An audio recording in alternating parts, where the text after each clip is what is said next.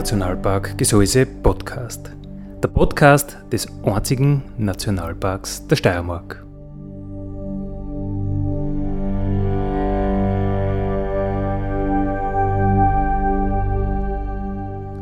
Alle zwei Wochen neu mit Themen aus dem Nationalpark Gesäuse und aus der Nationalparkregion. Daddy,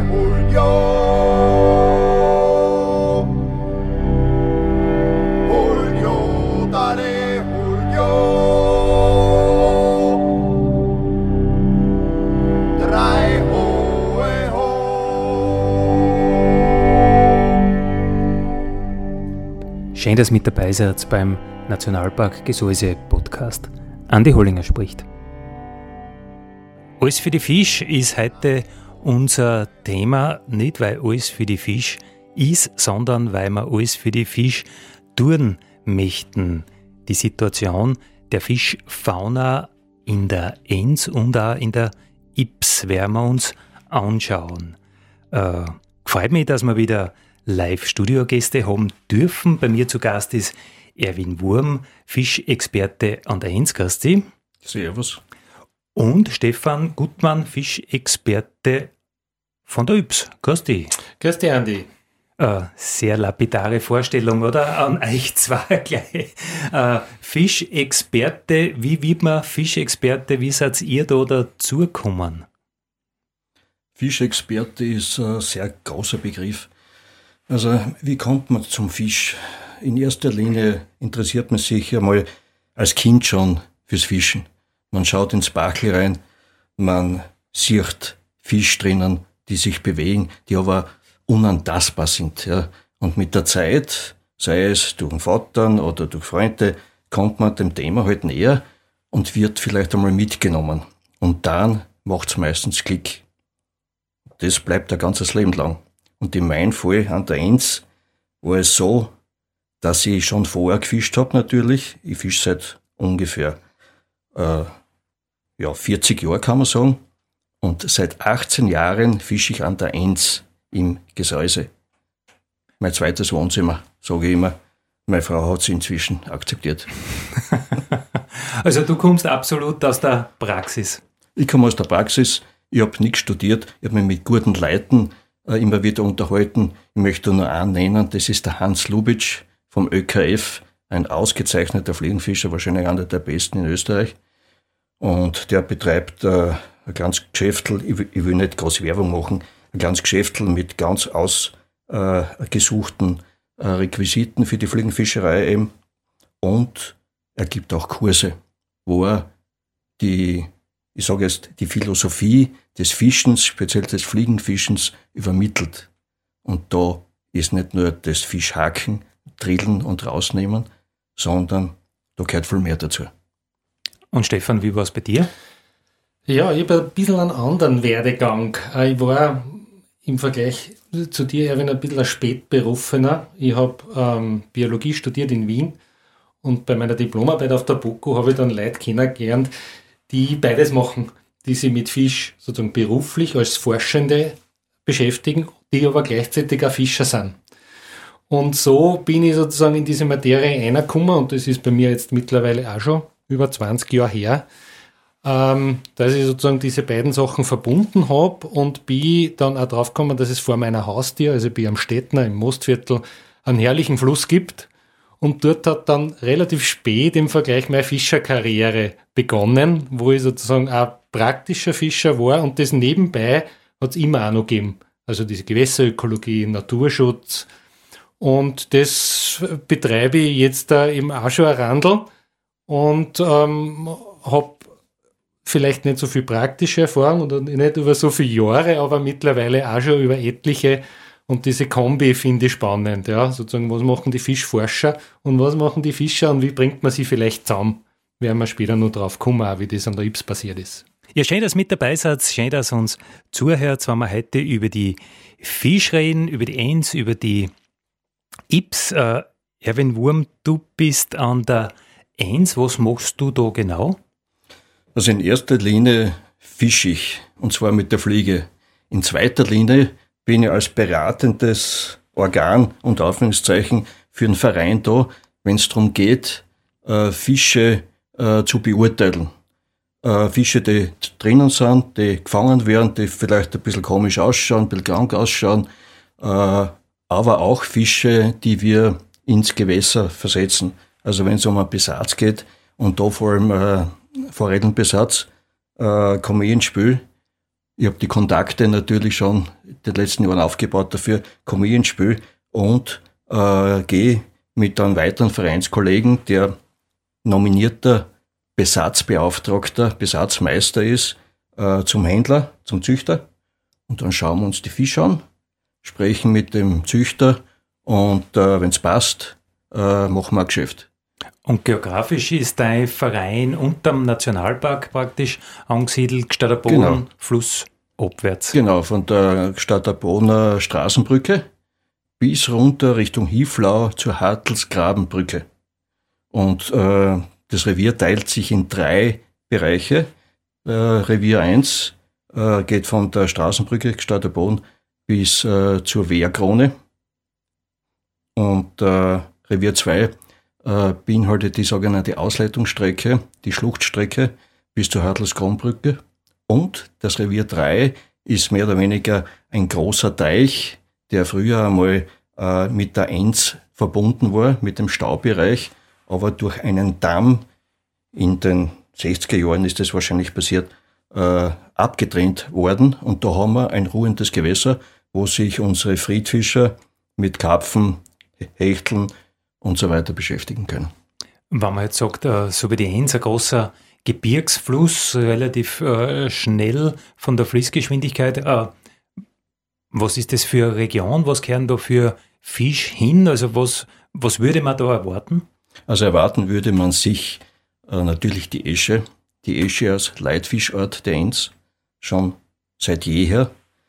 Dann natürlich die Bachforelle und dann sind wir eigentlich schon zu Ende. Alles, was dazu besetzt wird, Regenbogenforelle, Saibling, gehört eigentlich nicht mehr ins Gewässer.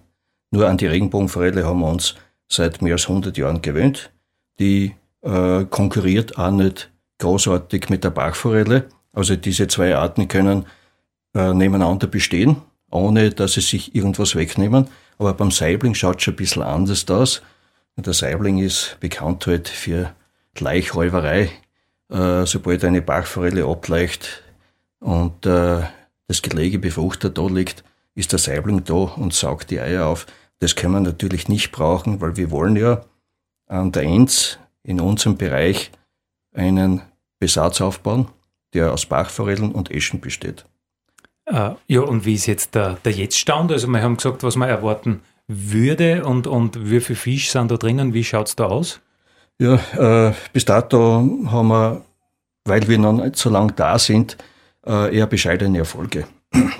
Es war vor 2018 äh, wirklich sehr, sehr traurig. Man hat vereinzelt Fische wahrgenommen, aber äh, die Fischerei war so nicht wirklich erquicklich und, und, und, und ein, ein, ein Fischer, egal ob Fliegenfischer oder Spinnfischer, der ist meistens als sogenannter Schneider nach Hause gegangen. Das hat natürlich am Anfang schon Probleme gemacht, weil es wird ja äh, die Bewirtschaftung eingeleitet mit, äh, mit Beiträgen von den einzelnen Mitgliedern, das kostet ja Geld. Und dann geht man fünfmal hin und bringt vielleicht einen Fisch mit nach Hause. Ja, äh, unbefriedigend. Es hat sich ein bisschen gebessert und wir haben im heurigen Jahr recht schöne Fisch besetzt erwachsene Fische, Jungfische und auch, äh, also das, was die Bachforelle betrifft, aber auch sozusagen als Schutzmantel äh, Regenbogenforelle, äh, weil diese Regenbogenforelle so als Speisefisch erstmal total gut schmeckt und zweitens äh, als Trostpflaster sozusagen äh, herhaltet, wenn jetzt äh, der Verein so die Maxime ausgibt, bitte Leute, schonen wir die Bachforelle. Wir wollen einen schönen Bestand aufbauen. Ähm, wer sich mit, mit, mit Gewässern und äh, mit der Fischerei auseinandersetzt, der wird feststellen, dass doch sehr viele Gewässer in Österreich einen sehr schlechten Fischbestand haben. An, woran, woran liegt es? Das sind so viele Faktoren. Speziell bei uns an der Enz äh, gibt es einige, die, die man ruhig aufzählen kann. Zum einen ist es äh, die nicht ideale Wasserführung. Äh, die Enz wird äh, von äh, Speicherkraftwerken im Obersteirischen beeinflusst. Diese Speicherkraftwerke äh, machen zweimal pro Tag immer dann, wenn der Strom halt, wenn es für den Stromverkauf interessant ist, Spitzenstrom, äh, Schwelle. Und diese Schwelle erzeugen Pegeländerungen von bis zu 40 Zentimeter. Und was machen jetzt diese 40 Zentimeter? Diese 40 Zentimeter sind für Brut- und Jungfische äh, der Anlass, um zu flüchten. Sie flüchten in die seichten Buchten. Und dort verbleiben sie mal, ja, bis bessere Zeiten kommen. Nur geht dieser, diese äh, Begelspitze so schnell wieder zurück, dass die Fische es nicht alle schaffen, wieder zurück ins Hauptgewässer zu gehen. Die bleiben dort hängen. Der, die, diese, diese Bucht, diese seichte Bucht trocknet aus und die Fische sterben. Ganz interessant in dem Zusammenhang, wie gesagt, ich bin kein Fischer, aber als Fotograf ist mir aufgefallen im Winter, du magst ein Büdel von der Enz äh, im Gseis und das Wasser ist 25, 30 Zentimeter tiefer, als die Schneehauben am Stein anfängt. Und ich habe mir lange überlegt, wie gibt's das? Äh, es ist minus 20 Grad, kalt, es ist überall Eis drauf, äh, aber trotzdem ist das Wasser tiefer, als, als das Eis oder der Schnee anfängt. Und das ist genau dieser, dieser Spalt. Genau, ja. Das ist ein, ein äh, wirklich ein, ein gutes äh, Referenzbild, äh, wo man sieht, aha, da tut sich was mit der Wasserführung. Ja. Mhm. Aber äh, diese 20, 30 Zentimeter im Winter, das muss man sagen, das, die wären nicht einmal so das Problem, aber während der Vegetationszeit, wo die Fische aktiv sind, dort ist es ein Problem. Und das, das haben wir im Sommer, mhm. im Frühjahr, Sommer und im Frühherbst. Ich denke, Medikamenteneintrag äh, wird ein Riesenthema sein. Die natürlichen Feinde, die ja doch auch immer mehr werden, der Fischotter, der Kormoran. Äh, Stefan, wie siehst du das? Wie ist da die Situation an der IPS? Wir haben äh, eine Vielzahl auch von Belastungen, die sozusagen auf das Gewässer wirken. Wir sind an der Ips Gott sei Dank verschont von diesem Schwalsunk. Das ist was, wie es der Erwin ganz richtig gesagt hat, was Dramatisches, wenn die Fische jeden Tag sozusagen abwandern müssen, weil sich plötzlich der Wasserspiegel ändert. Das ist ein ganz wichtiger Punkt. Ähm, aber wir haben natürlich auch an der Ips eine Vielzahl an andere Faktoren. Die Ips ist 130 Kilometer lang, da gibt's Abschnitte, da ist die Welt in Ordnung. Ja, je weiter man raufkommt, desto weniger Einflüsse gibt's aus dem Umland. Ja, da ist weniger intensive Landwirtschaft, da gibt's weniger Kläranlagen, da ist weniger verbaut worden aus Hochwasserschutzgründen. Und je weiter man runterkommt, je größer der Fluss wird zum einen und je näher die Siedlungen an dem Fluss heranrücken, desto mehr haben wir unsere Flüsse sozusagen in, oft in ein Korsett gezwängt, haben sie aufgestaut, weil wir Strom brauchen. Ja, und desto mehr wirken, Faktoren wirken ein auf die Flüsse. Ja. Mhm. An der Ips ist es so, dass es im Obermittellauf noch relativ gut funktioniert und je weiter man runterkommt, ab dem Mittellauf in den Unterlauf, desto vielfältiger werden sozusagen die Probleme, mit denen wir Fischer und die Naturschützer auf der anderen Seite sozusagen zu kämpfen haben. Heute plaudern wir über die Fisch, wir plaudern über die Enz. Wir waren bei den Gründen, warum es nicht so optimal ist, haben wir die alle aufgezählt. Ne, es gibt äh, Beeinflussungen, was die Besiedelung der ufernahen Bereiche betrifft.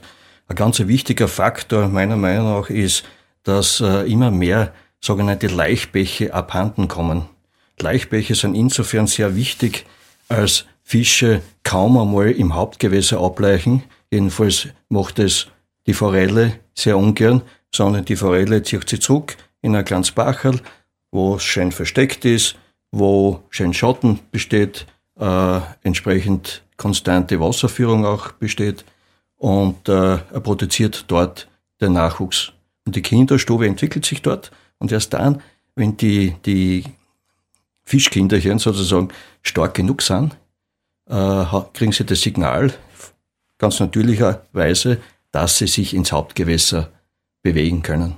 Also um ist, dort weiter zu existieren, um das, dort zu bestehen. Das ist der Grund auch, warum man am Jansbach diese Sohlschwellen rausgenommen hat und auch die Essling in Atmund angebunden hat an, an, an genau. die Enz. Diese Renaturierungsmaßnahmen zielen alle auf diesen Zweck hin.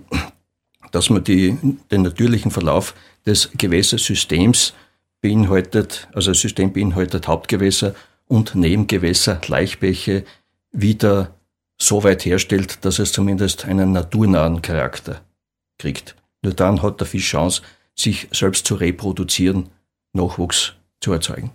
Und die Esche in der Eins, jetzt haben wir gehört, so gut schaut es nicht aus mit der Esche. Ja, mit der Esche schaut es überhaupt nicht gut aus. Äh, ich, ich, darf auf die 90er Jahre verweisen. Da hat eben die äh, Universität für Bodenkultur Bestandserhebungen durchgeführt und der Professor Jungwirth und andere Leute waren auch dabei, sehr namhafte Leute. Und da sind diese, diese äh, Biomasse-Marker, äh, das kann man messen, indem man äh, Fische per Elektroabfischung einfach bemisst. Ja. Die sind derartig runtergegangen innerhalb von ein paar Jahren und da war zu der Zeit ein großer Einfluss vom, von den Kormoranen, die gerade zu der Zeit auftaucht sind und zum Beispiel in Landl äh, auch ihre Brutbäume gehabt haben. Ja. Nicht nur Schlafbäume, sondern angeblich auch Brutbäume. Ich kann das zwar jetzt nicht beweisen, aber die waren dort wirklich angesiedelt und die sind über die Eschen hergefallen und haben innerhalb kürzester Zeit 80 Prozent des Eschenbestandes im äh, Bereich Gesäuse, Enzgesäuse, äh, ruiniert. Und, da und das, da das ist nicht mehr kommen. Ja. Da glaubt man, die Natur müsste ja Resilienz haben und sie da wieder da fangen? Es gibt so äh, Untergrenzen, wo sich eine Population noch da fangen kann. Diese Untergrenze wurde weit unterschritten mhm. und damit ist das nicht mehr möglich. Stefan, wie habt ihr da dann an der Yps? Ja, ich darf vielleicht noch kurz was ergänzen. Das ist ein wichtiger Punkt, den der Erwin angesprochen hat oder den du angesprochen hast, ja, natürliche Systeme, wo alles noch passt, ja, die sind widerstandsfähig gegen solche starke Eingriffe. Aber wenn es Systeme trifft, wo die, wo die Rahmenbedingungen nicht mehr optimal sind und dieser einmalige Einflug ja, oder dieses starke Zurückdrängen schaffen dann eine Situation, wo, wo es die Fisch sozusagen vor allein mehr schaffen, weil es den Schwall gibt, ja, weil es andere Einflussfaktoren gibt. Also das muss man sozusagen da mitbedenken. Und oft sind wir halt leider in Österreich nicht mehr in der heilen Welt, ja, wo sozusagen nur alles passt. Und in dem Gefüge muss man diese Fischfresser auch sehen. Sie sind nicht immer die Schuldigen, aber im Kontext oder unter bestimmte Rahmenbedingungen sind sie ein Problem. Das habe ich jetzt dazu sagen müssen, weil eben auch ein bisschen sozusagen ein Herz schlägt für mich auch für den Naturschutz neben der Fischerei. Auf die IPS zurückzukommen. Mhm. Ähm, an der IPS gibt es zwei Vereine, wo ich engagiert bin. Der eine heißt Rettet die Ips-Esche, ist mhm. sozusagen aus der Situation entstanden, die zum Teil ähnlich war. Und wir haben uns, das zeichnet uns ein bisschen aus oder ist vielleicht ein bisschen was Besonderes, dass wir als Verein die ganze Ips betrachten, in ihren 130 Kilometer und versuchen, die verschiedenen Reviere Bewirtschafter zusammenzubringen. Dass die, wo das noch hinhaut, wo es einen super Eschenbestand gibt, sozusagen denen helfen, wo der Eschenbestand am Boden liegt. Ja, und da haben wir versucht, als Art Katalysator äh, die Leute zusammenzubringen. Und sagen, Leute, helft ihr, wo das nur super hinhaut, den Revieren, die am Bestand wieder aufbauen wollen, wie der Erwin das auch geschildert hat, mit einem gescheiten Besatz, der nachhaltig wirkt. Und den haben die Leute aus den Oberliga-Revieren sozusagen zur Verfügung gestellt. Ja, also wir waren sozusagen die Spange oder die Klammer, wenn man so will, und haben die Spender mit den Empfängern zusammengebracht. Ja, was jetzt diese Fisch betrifft. Und haben über 15 Jahre so ein Eschenprojekt aufgesetzt. Also ihr habt das auch über, über Besatz geschafft?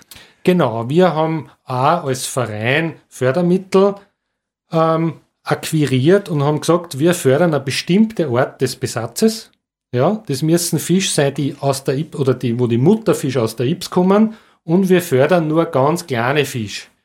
Weil in der Theorie, und das haben wir auch gesehen, dass es so ist, je kleiner ich einen Fisch einbringe in ein Gewässer, desto eher hat er die Chance, sich dort anzupassen und so lange in dem Fluss zu bleiben, bis er selber als erwachsener Fisch wieder dort zurückkehrt an den Platz, wo er geboren ist. Und wir haben als Extrembeispiel sozusagen Eier eingebracht, weil wir das nachahmen wollten, was man von den Lachse kennt, dass die Elternfische dorthin gingen zum Leichen, wo sie geboren sind.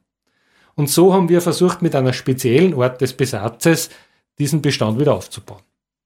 Und äh, gibt es jetzt sowas wie eine Naturverjüngung schon oder müsst ihr immer nur einbringen? Also der zweite Verein, wo ich engagiert bin, heißt die Bewirtschafter. Wir haben zwei Reviere gepachtet an der Ips, eins oben, eins unten. Und in dem unteren Revier besetzen wir seit fünf, sechs Jahren überhaupt kein Eschen mehr, weil mittlerweile ein Bestand da ist, der sich von selbst erhält.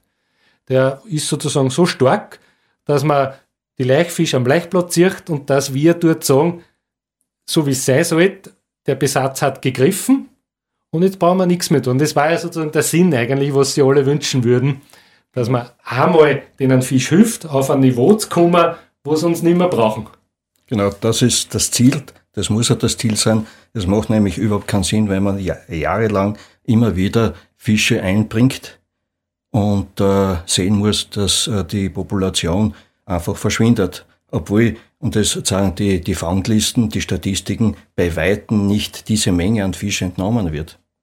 Aber die verschwinden einfach, weil sie äh, in dem Gewässer mit ihrer Struktur, und da gibt es einen Begriff alte Struktur, äh, sich nicht so etablieren können, sozialisieren können eigentlich, weil die Fische, die rennen miteinander, die haben genauso ihre alten, äh, erfahrenen Fisch am Mittelbau und Youngsters, die miteinander kommunizieren und miteinander leben. Ja? Der eine lernt vom anderen. Und wenn man es schafft, die Geduld aufzubringen, so wie ihr, Stefan, über lange Zeit das Projekt zu verfolgen, dann baut sich diese Altersstruktur von Haus aus auf. Ja? Und diese Mutterfische oder die, Brut, die Brutfische, die werden ihre Arbeit verrichten. Die werden mhm. auf natürliche Art und Weise reproduzieren. Du hast mir ein wichtiges Stichwort gegeben. Die Geduld ist entscheidend. Ja, also das war ein Projekt, das hat, ich glaube, insgesamt über 15 Jahre haben wir das gemacht und es braucht einfach jedes Jahr muss man dahinter sein, viel ehrenamtliche Stunden sozusagen zu investieren, bis man dann den Lohn der Ernte einfahren kann. Wenn man sagt, in zwei Jahren müssen wir jetzt super viel Fisch haben, das ist illusorisch. Man muss vor allem bei dieser Art des Besatzes einen langen Atem haben und auch die Fischer überzeugen, dass das was ist, was uns langfristig weiterhilft. Stefan Gutmann, wir haben zuerst geredet über, über wie es bei euch war und ich glaube, das Wichtigste war, ihr habt geredet miteinander, die Fischerei äh, unten und die oben und du hast gesagt, die, den ganzen Flusslauf entlang. Ich glaube, das war ein ganz ein wesentlicher Erfolgsfaktor. Äh, Erwin, wie schaut es da an der Eins aus? Da gibt es ja zwischen gibt's den Nationalpark. Ähm, ja, unser Overlieger äh, ist der Nationalpark. Ja. Und äh, wir haben begonnen, Gespräche zu führen, speziell was die Esche betrifft. Und äh, ein Projekt so in nicht so weiter Ferne ist schon angedacht, dass wir gemeinsam versuchen, vielleicht sogar mit Mithilfe eurer zwei Vereine oder des Vereins Rettet die Esche, Stefan, äh, einen äh, sehr guten Eschenbesatz zu etablieren. Und äh, äh, mit unseren Unterlieger haben wir Kontakt, aber der Kontakt äh, muss ich erst aufbauen. Äh, da gibt's anscheinend aus der Vergangenheit, und ich kenne die End seit fast 20 Jahren, äh, doch noch so ein paar Ressentiments. Früher war das halt auch üblich, dass der eine mit Neid auf den anderen geschaut hat. Vielleicht vergleichbar auch mit der Jägerei, hört man so das eine oder andere. Und äh, äh, Dinge konträr gestaltet, Besatzmaßnahmen ne, sich nicht abspricht, äh, äh, komplett verschi äh, verschiedene äh, äh, Genetik einbesetzt, aber das ist heutzutage sehr selten worden und ich glaube, das haben wir auch im Bereich Enzgesäuse im Griff. Was glaubt ihr, was kommt man von der IPS abschauen für die Enz oder was, was wäre anders? Ja, also das Projekt der Esche kann man von null bis zu dem äh, Stadium, wo der Stefan mit seinen Leuten ist, uns abschauen und äh, versuchen, etwas Ähnliches zu machen.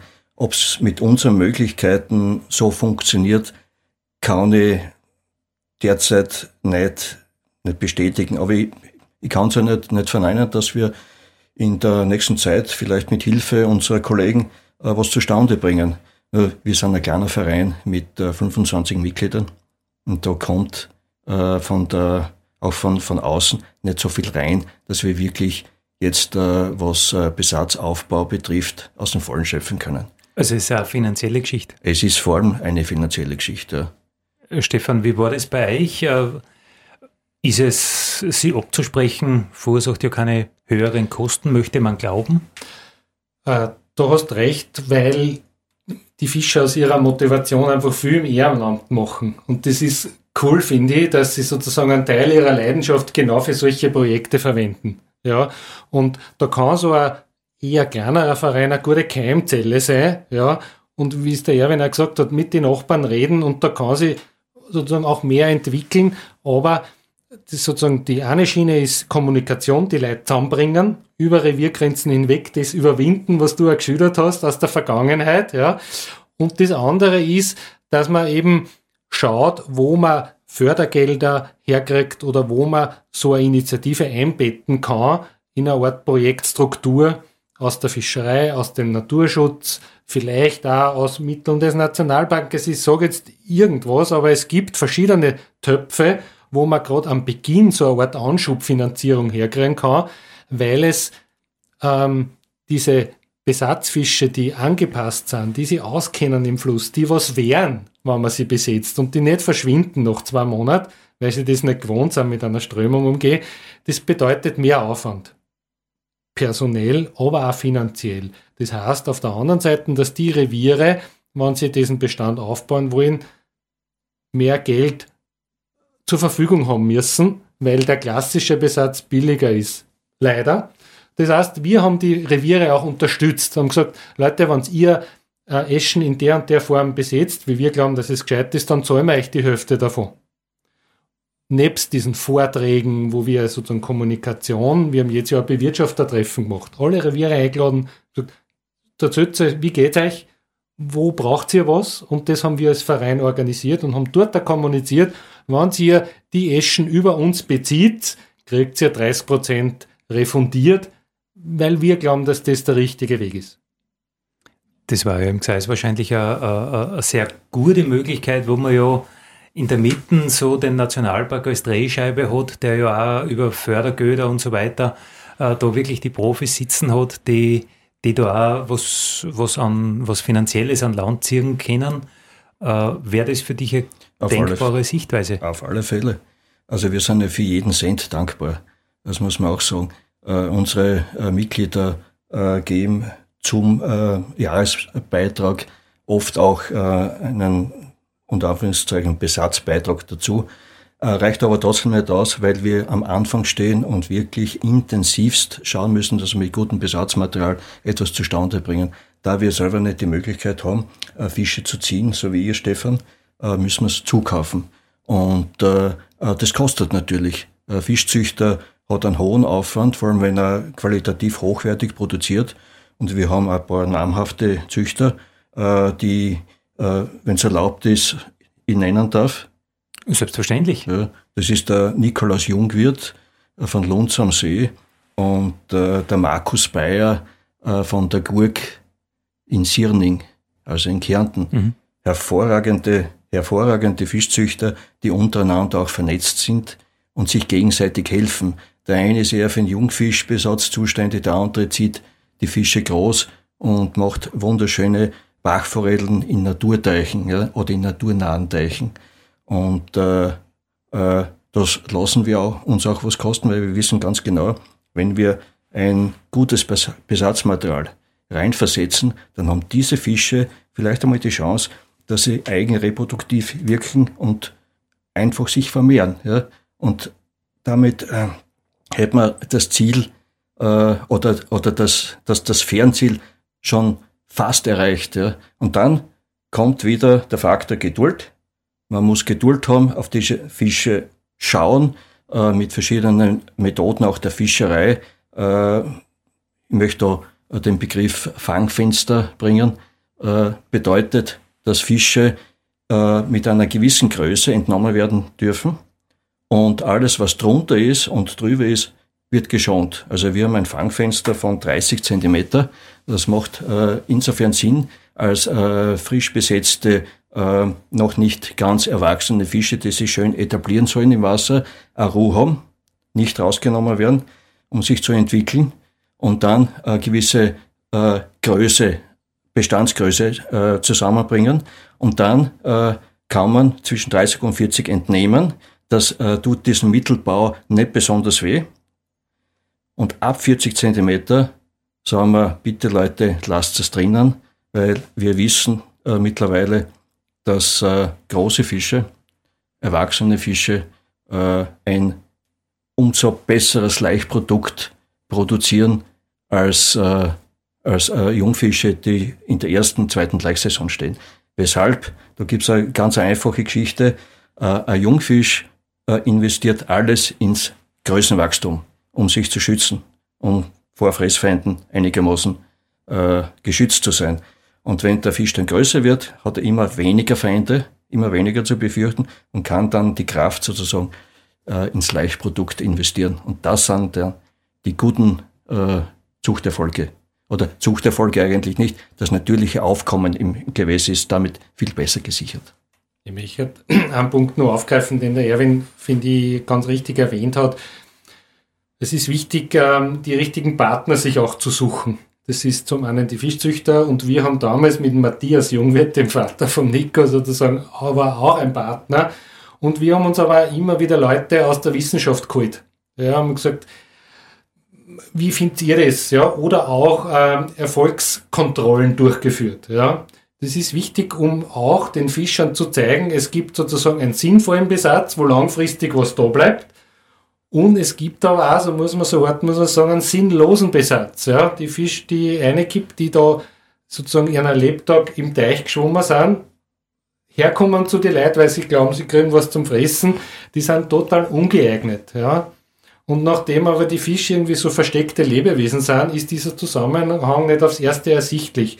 Und so haben wir versucht, immer wieder mit Elektrobefischungen, mit Projekten auch dieses, unser Projekt zu begleiten und zu sagen, Leute, das macht dann Sinn, es macht dann Sinn, dran zu bleiben. Irgendwann ernten wir das, was wir da gesät haben, schön klar weiß, und das bringt auch was. Und das sind auch so Rahmenbedingungen, die passen müssen aus unserer Sicht. Äh, ja, wir haben jetzt schon gehört, dass die Situation nicht ganz so rosig ist, der Ist-Zustand, dass es aber doch Ideen gibt, äh, dass es Pläne gibt. Äh, was, was kommt man machen äh, als Einzelner? Wie kommt man den Fischen helfen? Also es ist insgesamt meiner Meinung nach ein gesellschaftliches Problem dahinter. Wir neigen dazu, dass wir uns schöne Lebensräume schaffen und die liegen halt leider Gottes äh, oft sehr nahe am Fließwasser. Äh, wenn man Uferbereiche bzw. uferangrenzende Bereiche verbaut, hat man dort eine Versiegelung durchgeführt. Und diese Versiegelung bedeutet auch, dass die Ufervegetation dort nicht aufkommt in dem Ausmaß, dass sich Insekten entwickeln können. Jeder von uns hat vielleicht schon einmal darüber nachgedacht, wenn er am Fluss entlang gefahren ist und äh, es, es, es hat das Wetter gepasst. Äh, Sonnenuntergang schaut daher, die Zeit, wo eigentlich die Insekten schlüpfen, dass die Frontscheibe sauber bleibt. Äh, vor 20, 30 Jahren hat man alle fünf Kilometer wahrscheinlich stehen bleiben müssen. Nicht nur wahrscheinlich, sondern das war so. Und man hat sie händisch reinigen müssen, damit man weiterfahren hat können. Heute haben wir einen eklatanten Mangel an Fischnährtieren, sprich Insekten. Es zeigt sich auch darin, dass ein Fischer, der mit wachen Augen am Ufer steht und, und ins Wasser reinschaut, immer wieder mal einen Stein aufhebt.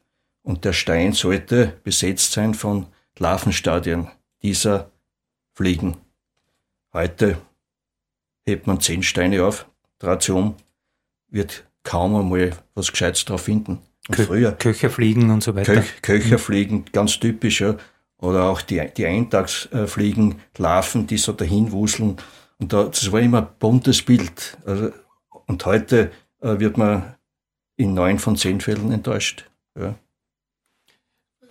Weil du, Andi, gefragt hast, was kann man als Einzelner tun und du diese Beispiele ganz richtig erwähnt hast, Oft reicht schon, wenn es ein paar Leute gibt, denen das auffällt, ja, wenn, man, wenn radikal das Ufergehölz zugeschnitten wird, ja. Oder wenn irgendwo was ausbaggert wird, wo die Leute das nicht aus böser Absicht machen, aber die einfach kein Auge haben. So wie du das schilderst, was das macht mit dem Bach. Und in Zeiten des Klimawandels, wo unsere Gewässer immer wärmer werden, ist ein Ufergehölz ganz was Wichtiges. Und oft reicht dann schon, dass ich sage, mit der Straßenmeisterei mit zusammenredet, ja, oder mit dem Baggerer, dass der das im Herbst macht und nicht im Winter und nicht im Sommer, ja, oder nicht im Winter, wo die Bachforellen Eier im Substrat liegen. Oft geht es darum, dass man mit den Einzelnen, die an dem Fluss zu tun haben, einfach ins Gespräch kommt und denen genauso wie der Erwin das gemacht hat, einfach erklärt, was sie tun. Und die sagen ja, das habe ich ja gar nicht gewusst, das ist so wurscht, das kann ich in zwei Monaten auch machen und da ist gleich viel weniger Schaden. Ja, also dieses Bewusstsein schaffen, dass das, was da kreucht und fleucht, was Wichtiges ist und dass man oft mit kleinen Anstößen ähm, auch was bewirken kann. Manchmal muss man lästig sein. Ja, aber oft löst sich das dann wirklich auf im Kleinen, dass man Schäden verhindern kann, die nicht notwendig sind.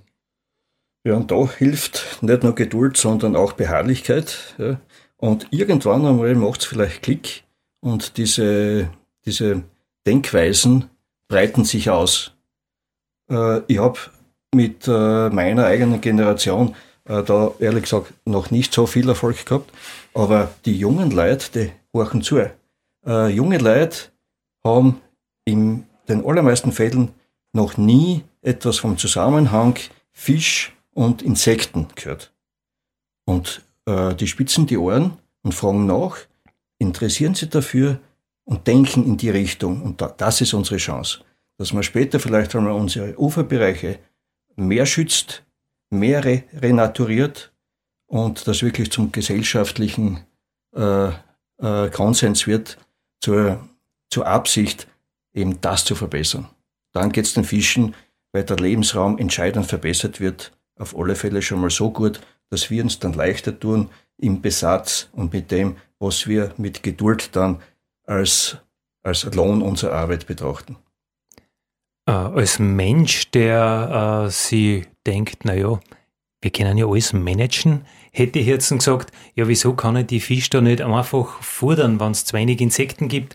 Naja, dann da muss ja was geben, äh, dass die dann auch was zum Fressen haben. Ja, Gibt's genau, genau, Andreas, das ist das Problem. Äh, wir haben in beiden Bereichen an der Ips und auch an der Enz relativ große Gewässer.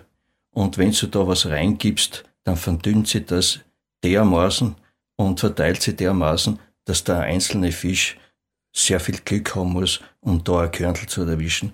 Außerdem ist auf Dauer also eine Zufütterung ökologisch auch nicht sinnvoll, weil der Fisch, der soll natürlich natürliche Nahrung zu sich nehmen. Nur dann wird er stark und resistent gegen Krankheiten.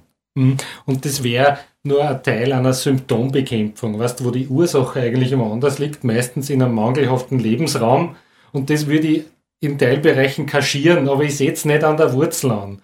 Und wenn ich aber an der Wurzel ansetze, wenn ich den Jonsbach anbinde, wenn ich die Ips renaturiere, dann tut sich das von selber wieder entwickeln und das ist eine wirkliche Freiheit. Ja? Also ich habe Abschnitte gehabt, da hast nach der Renaturierung dort gefischt und mir ist das Herz aufgegangen. Ja? Also das ist unmittelbar erlebbar für einen Fischer, für einen naturaffinen Menschen, dass sie da schnell was tut. Das ist wirklich der Vorteil von den Fisch, dass die, wenn man den Lebensraum verbessert, oft sehr schnell reagieren drauf.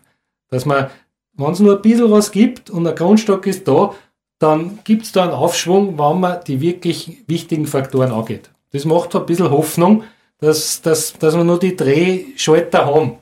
Was ja, was ja ein perfektes äh, Schlusswort ist, dass man auch was zum Positiven verändern kann, dass man sich das positive Beispiel, wie es bei euch äh, an, der, an der IPS funktioniert hat, dass man sich das anschauen kann und dass es durchaus Hoffnung gibt. Daddy,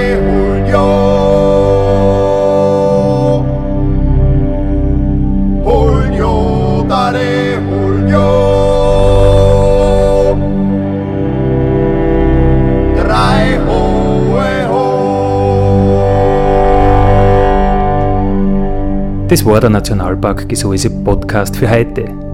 Ich freue mich, wenn ihr wieder mit dabei seid in 14 Tagen. Vielen Dank.